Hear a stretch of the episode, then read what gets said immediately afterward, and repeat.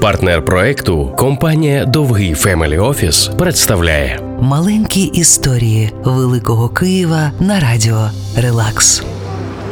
У Києва були багато геніальних архітекторів, які багатіли завдяки таланту.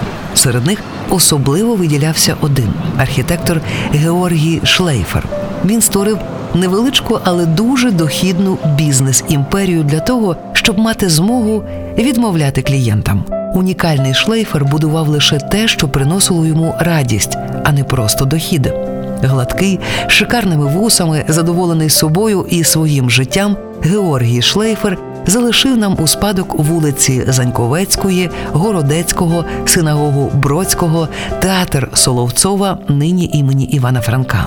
Він впливав на рішення інших архітекторів. Його колекція картин Шевченка, Рєпіна, Мурашка була, можливо, найбільшою серед киян того часу. Але судячи з усього, він ненавидів правки та капризи клієнтів, який вихід власний незалежний бізнес, звичайно, який дозволить творити архітектуру у своє задоволення.